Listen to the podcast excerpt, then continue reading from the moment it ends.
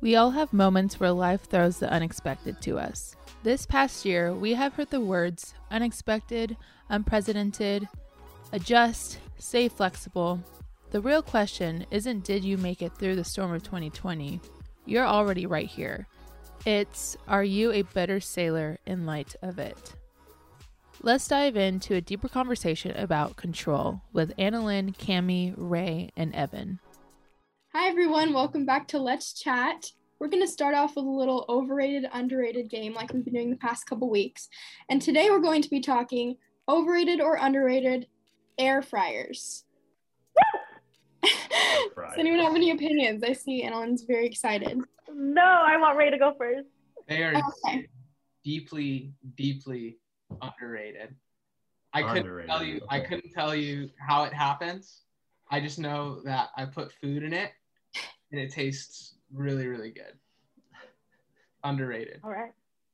Annalyn, you you scremed. So Yeah, I, you I should have gone first, Annalyn. Let's add that in. I Let's kept it quick. in. I kept it quick just for you. so consider. Are we all becoming friends? I think so. Okay. Um, underrated for sure because people can't justify buying it. So this is me justifying buying it. Um, I don't use my oven. I don't have a toaster, and I barely use my microwave, but I use my air fryer like every meal. It toasts stuff. It bakes stuff. You can put desserts in there. It reheats your food better, makes it crispy. Like I've made my best things in my air fryer. And it's underrated It's for people who don't have it, but for everyone who does, guarantee you they love it. If not, comment down and send me your address because I will find you. Hmm. That's Wow. Wow, that's All right. impressive for an air Annalyn's response and a thread. I'm scared to talk about air fryers now. yeah, be careful how you answer. yeah, air fryers are great. Did I read that right? Didn't overrated. yeah, yeah, totally not overrated. Um, but I have never used an air fryer, and I, I'll pray for you. you know, I thought they were overrated, but Annalyn's making me second guess myself, um, because like I, it's just I guess you could. It's the same thing as like frying them in a pot of oil, but like more healthy probably. And I asked my uh, my fiance's roommate, like they have one, and I asked like, what's what makes an air fryer so good? And he's like, oh, it just is. I don't know. Like, oh, must be horrible then. like if you can't like justify why it, you have an air fryer, like, and theirs is big. And so when I saw it, like, you know, we have a microwave. but Most people have a microwave, toaster, maybe a toaster oven. You have a blender. You have all these appliances, and their air fryer is huge, and it takes up so much more space on your Yeah. counter in your cupboards. Like, man, we already have all this stuff. Like, just put some oil in a pot, man. Like, get some olive oil or some vegetable oil or something. Make it look not as bad, but I don't know. To me, it just takes it. It's more space that I don't want taken up. You know. Valid. Mm-hmm. I I'm gonna say overrated. Don't I hurt me, actually, Annalyn. I actually just got one that it it's kind of looks more like a toaster oven, Okay. and Does it like latch? It latch down. yeah, and uh, it actually replaced our toaster oven. Thank God. Oh man, that poor. I would have taken your toaster oven, man. You didn't want my toaster. Oh, okay. I guess I didn't want it then. Next week we'll be talking about toaster ovens. well, after those strong opinions on air fryers, we're now going to move into um, a little more deep topics here. So, we've been talking about 2020 and the ways it has affected us and our relationship with God. And this week, we're going to talk about control. We've all had to give up control of many things during 2020. So, I want to know what areas of, have, of control have come into question because of the past year for all of you. How's my Alexa. Despacito. Sorry, Was it? I thought it was like a, an idea coming to mind. Oh, it's not. Um, I, ha- I have. I think I have some. Um, so right now I'm planning for a wedding. Um, with, for my fiance and I. Well, she's helping me too. But um, you know, there's a lot of things that happen in a wedding that you want to be in control, right? And Yeah. and we're even talking about like post wedding, like where we want to live, right? So my fiance and I both agreed that we don't want to live in California for for the rest of our lives, right? And one of the areas of control that I have to relinquish is I may or, or we may not want to stay in California, but we have to be prepared for if God like tells us to stay. Right. One of the big areas that like, and I, I've I've been comparing this to like Jonah the story of Jonah and his Nineveh. Right. Like, what if like Nineveh is my Nineveh is California, right? I don't want to be here, but I don't want to run away from something God is calling me towards. Right. And so that the area that I the area of control of like I've been trying to relinquish is like my own personal aspirations. Like I can plan for things, right? But I have to leave room for God to work.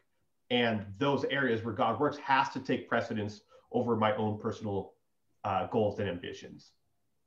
Um, so relinquishing that kind of control is tough because like I would love to move, you know, see a little bit more of the United States, move somewhere else, but like I also know that like staying here can very much be a possibility despite my my own judgment and ambitions. Relatable. Mm-hmm. Mm-hmm. Anyone else have any thoughts? I mean, so much I, like and you know we've talked about this in the past like so much was was up in the air in um in 2020 like with regards to my future last week i talked about school and, and work and just some of the um kind of different ways that i felt out of control and the way that i responded to those so i mean i don't know if this answers your question cami but i i definitely was able to become a lot more comfortable with like things being more fluid with yeah. Uh, like days not going my way.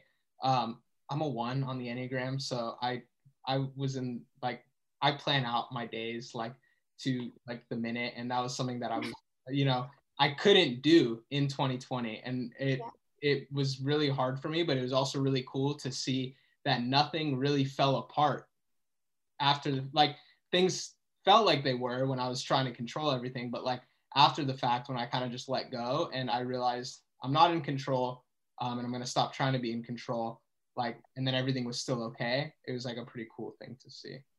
Same. I like that idea, so Ray, um, that like, like relinquishing your control to God, like it's a very scary and like touchy thing that people don't want to do. But like, like you said, like, but it was okay.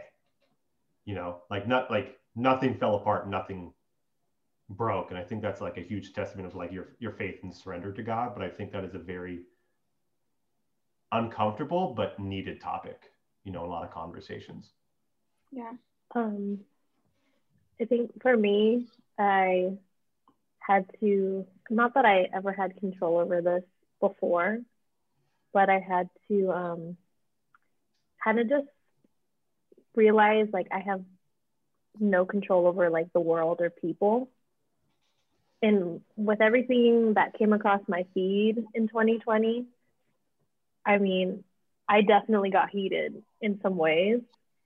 Um, like a lot of emotions, a lot of like disappointment, a lot of like, oh, you know. And I just had to release that in a way where it's like, okay, nothing that I do or say is going to bring me peace or change the world as a whole as I would like it, you know? And it's kind of just going back to what we've been talking about the past few weeks and what I talked about last week was that um, that peace, the answers, like what to do, is not in the world. It's like literally in my silent time with God every single day. Mm. Yeah. It's still hard. Mm-hmm. So good, so hard. um, I, I, I, you know, I touched on what Ray said and, and what you said too, Annalyn. I think what like like your own control, like because I, I, think what you said is great. Um, and I think it's super applicable. You know, there's a lot of things that people did in 2020 and 2021 now that is not the way we want them to act, you know, or expect them to act. And I think relinquishing, because we're only in control of like those the three things, you know, what we think, what we do, and what we say. anything outside of those three things is outside of our control. You know, I think understanding that, like you, you know, like you saying that you you have come to see and recognize, um, is a way of like spiritual and emotional maturity in that. You know. Yeah, definitely. Very important. Good, not good. Good job, Alan. well, a phrase that we've heard a lot this year is "we're all in the same boat." And I think that if we were to finish that sentence a lot of times, it would be either something like we're all in the same boat, like stranded at sea, or like caught in a storm, or something just really off about our situation. And so I was thinking about this passage um, in Mark chapter 4, where Jesus is actually in a storm in a boat with his disciples. Um, and it says, A furious squall came up, and the waves broke over the boat so that it was nearly swamped. Jesus was in the stern, sleeping on a cushion. The disciples woke him and said to him, Teacher, don't you care if we drown? He got up, rebuked the wind, and said to the waves, Quiet, be still. Then the wind died down, and it was completely calm. He said to his disciples, Why are you so afraid? Do you still have no faith?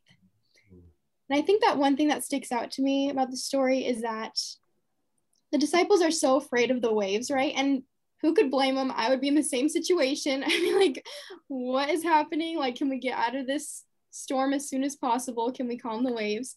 And I feel like that's how we get with our circumstances sometimes, like when we're in discomfort, just how can I get a quick fix to make me feel comfortable and in control again? Like, why can't these waves just go still?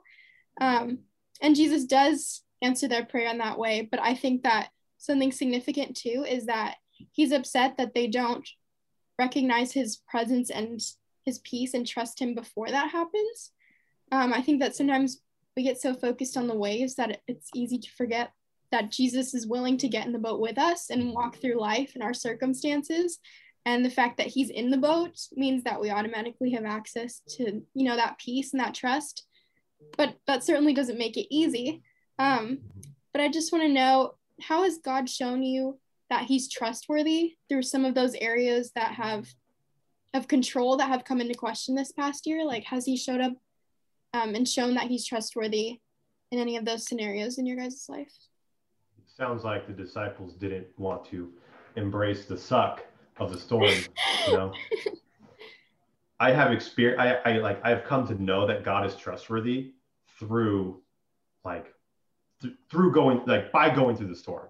Yeah. You know, I remember there was a time, you know, a few years ago where um, I didn't have a job. I was doing an internship at the time. Uh, I didn't have a job. I didn't have a lot of money saved like I do now. And, you know, I was paying rent, I was paying my bills, and I kind of watched my savings slowly um, like go away. And like, it was just, it was getting stressful for me because I didn't have an income. And, you know, like like God, like I knew God, like I prayed, like God, like take care of me, you know, like um, I'm going to continue the job. Like I like, you know, I don't have a lot of money left, but I'm trusting you through this. And he showed up and provided me exactly with what I needed to get through that situation. And it's through those like situations, it's through those storms that really allow us to trust God more and more through these processes and through these storms right? And I think it's only by going through the storms that we're able to learn to trust God more and more, you know, because we could always go back and look at the last storm we went through that He got us through. And we're only in this storm now because we went through the last one. Yeah. You know? Absolutely. Yeah. I love that you mentioned being able to like refer to those past situations and have that kind of log of how he showed up and just be able mm-hmm. to keep that like in your back pocket for when times get tough and to be able to draw on that to know that he's trustworthy not just by his words but by his actions like right that he's shown it yeah i was feeling what you were saying like really heavily evan just now because i mean like you i've been figuring out this relationship with god thing for years like mm-hmm. i've known who god was like basically my entire life but when it came to knowing god that that's become so much deeper in the last few years. And when it comes to storms, a lot for me, because I have a certain type of disorder that takes me to a really bad place emotionally. My storms are very emotional, and my storms are probably most days out of a year. And what I've found um, when I don't have control at all is that I have to, and I'm someone who tries to not think about my emotions for the sake of productivity and success and getting things done. It's kind, it's being honest that you're in the storm. Mm-hmm. It's like saying, God, like I am here and I can't do it. It was like when the disciples ran down, they're like, Jesus, wake up. I need you. I need you. And every time I actually was honest with God and said, I need you right now, he's shown up immediately. Like the Bible says, like his name will bring peace. That mm-hmm. he is peace. And it was just in times where all I could mutter was his name, I felt mm-hmm. that. And that's the, like one of the main reasons why I still go to that name in the storms that are to come because mm-hmm. Jesus himself said there will be trouble in this time. And what are we going to do with it, you know? Mm-hmm. Yeah. And what what I what I love about what like all of you have said up to this point, Cami pointing out that passage of scripture is like um the circumstances don't always get better and at, at points in 2020 it seemed like they were never going to like i think about a guy like paul like a few episodes back i talked about that thorn in the flesh like he still got his head cut off in a roman prison but he found peace he found strength and weakness um, because of the presence of Jesus. And I love that that's been just scattered into um, what we've all said. I came across a quote in uh, a book called The Cost of Discipleship by Dietrich Bonhoeffer. And he's mm. talking about, um, he's talking about followers of Jesus. Um, and he says, after he has been following Christ for a long time, the disciple of Jesus will be asked, have you ever lacked anything? And he will answer, Nothing, Lord. How could he when he knows that despite hunger and nakedness, persecution and danger, the Lord is always at his side? And like, I would have never understood the power of that without mm.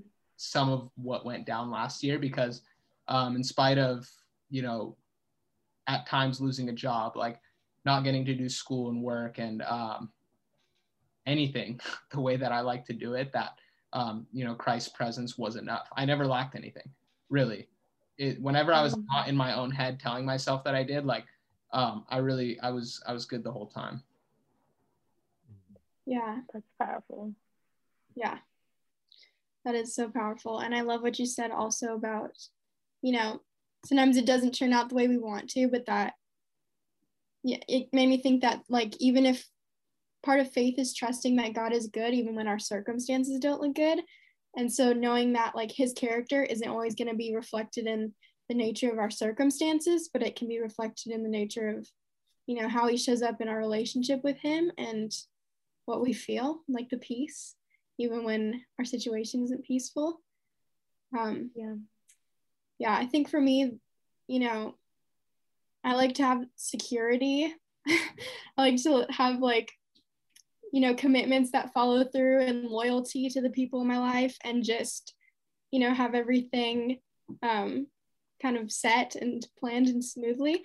But that did not happen in 2020 and so i think that that was one lesson i learned was that you know reflecting onto that passage jesus was just as much in control sleeping on a cushion in the stern as he was when he got up and, and woke up and commanded the sea to still so his control and his power and his goodness were not were not fluctuating, even when the disciples' emotions were, even when the circumstances were. Um, and so just trusting that even when I feel like I'm still in this weird wave storm type situation, that um, Jesus is still in control. He is still all powerful and that he can still be trusted, even if the situation doesn't turn out good that I have access to that goodness and that peace nonetheless. Mm-hmm. Amen. Thanks for joining us on this week's episode of Let's Chat. If you'd like to follow us for more, hit that subscribe button or click the link in the bio to connect with us on a Wednesday night at 7 p.m. on our Anaheim campus. See you soon. Thank you.